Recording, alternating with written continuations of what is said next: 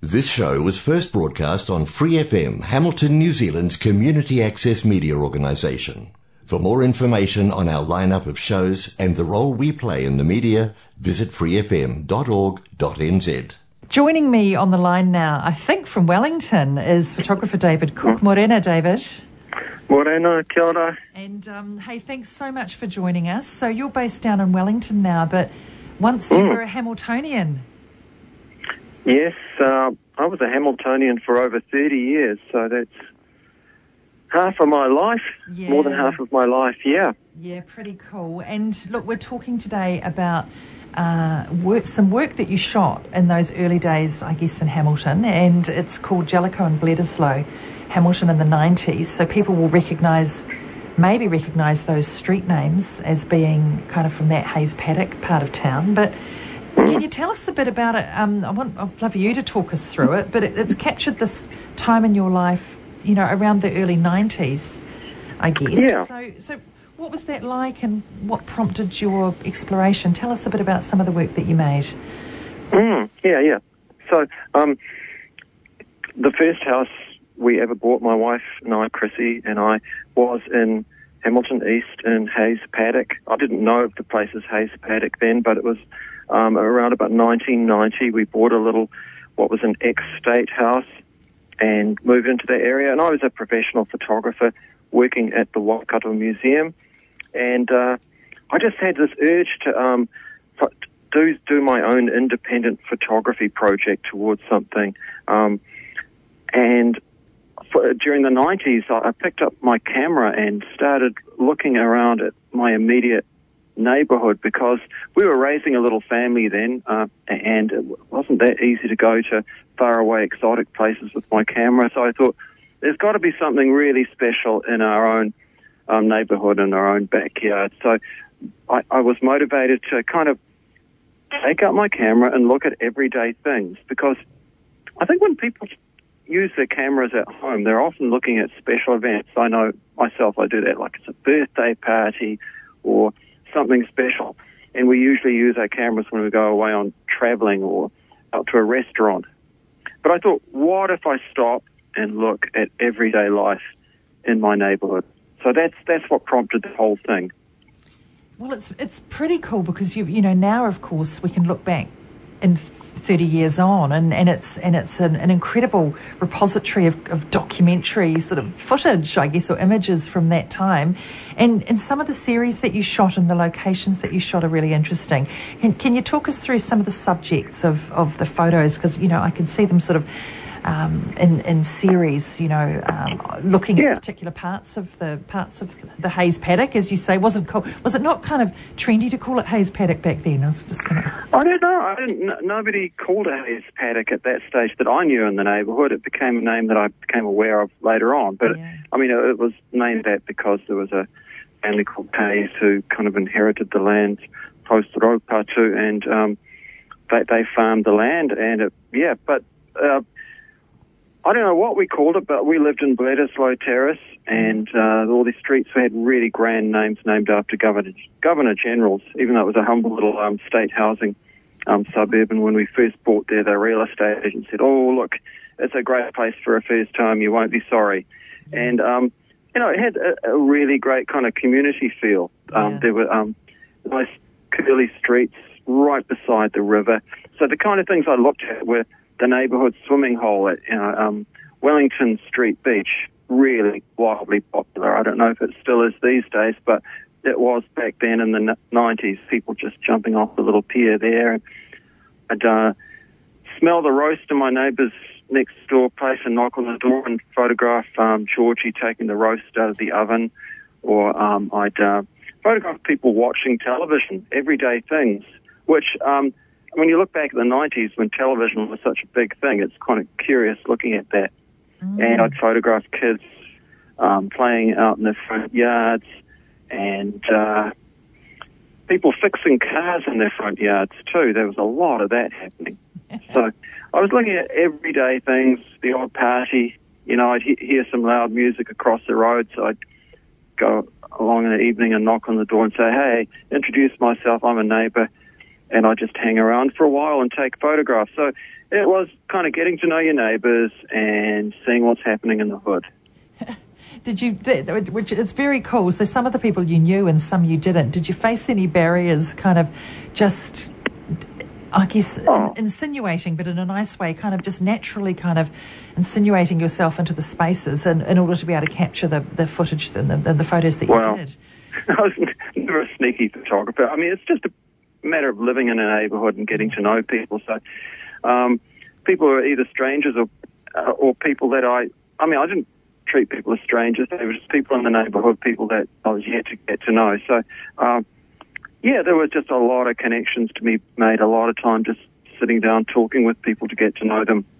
And there was this fabulous family called the Lennons who lived around the corner. I spent a lot of time with them. If you go to the exhibition, you'll see these enormous three by two and a half meter photographs of the interior of their space. So you can go into the exhibition, have a really close look at what people have got in their living rooms, on the walls. There's incredible amount of detail there of, of um, sort of 90s um, lifestyle. Yeah.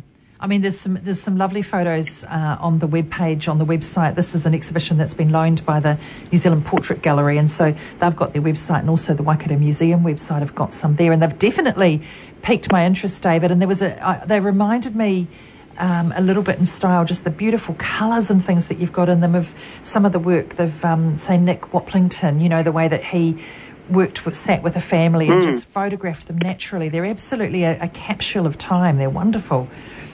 Yeah, yeah. So the exhibition at the Waikato Museum and the book um, had this really colourful thing going on. I was um, really intent. Back in the 90s, there was a lot of serious black and white photography going on, but I thought, what if I get in there really close with colour film uh, uh, looking at everyday people's lives, work in a really lively way. So uh, there's a lot of stuff happening. It's it's, it's not a, a, a kind of exhibition. I, I wanted that get that liveliness coming through. So yeah, it, it is colourful and it um, does look at a lot of hilarious things along the way too. I think the cover uh, image they've got up on the museum website is absolutely glorious. It's um, a couple of kids up a tree, you know, and just the light and the and and you've mentioned film, and that's something that we need to be reminded of. You know that this is not a digital. This was all shot on by putting a roll through the camera. Yeah, yeah, that was um, medium format film yeah. in the 90s. I guess it was uh, only a very kind of early days digital technology in those days, but yeah, I was, I was using film as most people were. Yeah. And so, are you still in touch with any of the old neighbours or anybody? Did they have you have you reconnected with Yeah. them through this exhibition? Yeah.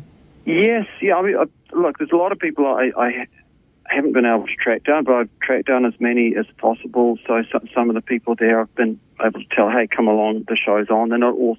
Some some of them aren't in. Most of them aren't in the neighbourhood anymore. Yeah. In fact, I- I've, I've visited quite a few times since then, and haven't located anyone who was there in the 90s. And probably are. It'd be really interesting to find out. But um, there's been quite a turnover. But yeah, the Lennon family know, and um, some of the other people I've been able to track down through social media. Yeah. Uh, the, the, the, those two girls who poised up the top of the tree, hovering over the street, that's on the front cover of the book. I'd love to know who they are. So if if, if they're out there and go and see the show, um, let us know. Contact the radio or the Waikato Museum. Yeah, that would be great, isn't it? Because I think we, we- you know, time moves on, and and um, of course they would have just been some kids. You would have captured them. They might have been visiting. So yeah, if anybody recognises them, I mean, when you visit the the old neighbourhood now, David, what what do you s- sort of see? Do you still see some of those recognisable things from the nineties? Because you you captured Hamilton East at a time, I guess, just before it became gentrified, for want of Yeah. a better word. You know, what, it- what Yeah, yeah. When, when you visit, kind of, how does that feel, and what do you recognise there, or what's Yeah, changed? it is a bit of a transformation. Back in the, the 90s, it was a mix between um, state housing and housing that state had recently sold off. They were um, selling off that, that part of the estate. So now it's all uh, privately owned. It is. It's, it's very still recognisable because you know there's this preservation order on that that area. It is. Um, it's a gorgeous little suburb, um, Hayes Paddock, down by the river in Hamilton. Um, so the place looks very similar. It looks really tidy. There are no people fixing vehicles in the front yards.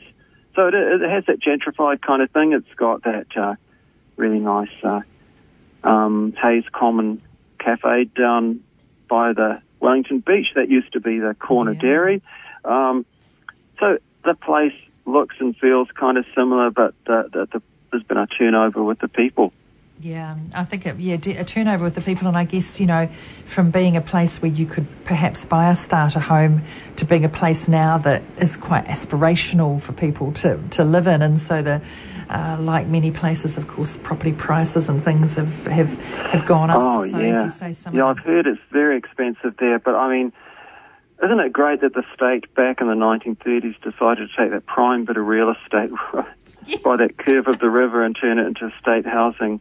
Estate. Yeah. Fabulous vision. Yeah. It's absolutely wonderful. And, and, and the houses are built well because my dear old dad, who's, who's passed away now, dad was a, a builder of state houses in his early apprenticeship years in the 40s and then into the 50s. And uh, he said they were so strict. They were so strict about the, the quality of the wood, the measurements, the accuracy of the of the joinery that went into them, and and so you know he always said you could always back buying one. So Oh, absolutely. We loved our house in Bledisloe Terrace, just so well made. I'm, I'm sure, it, uh, yeah, seemed to be matai and all sorts of native timbers in the floorboards, and it was solid as.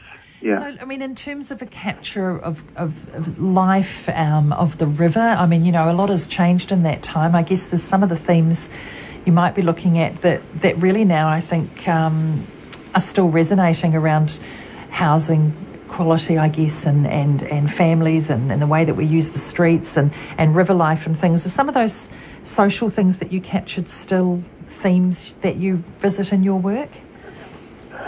Yeah, well, I, am still um, really active as a photographer.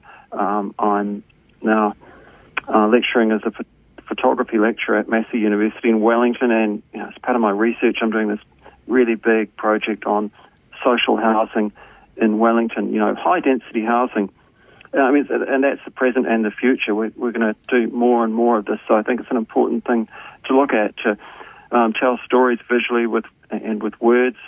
So yeah, we, we, I'm taking a good hard look at um, social housing, and, and you know, in the event, also getting to know an awful lot of people living in social housing and channeling their stories. So yeah, it's a big theme in my work.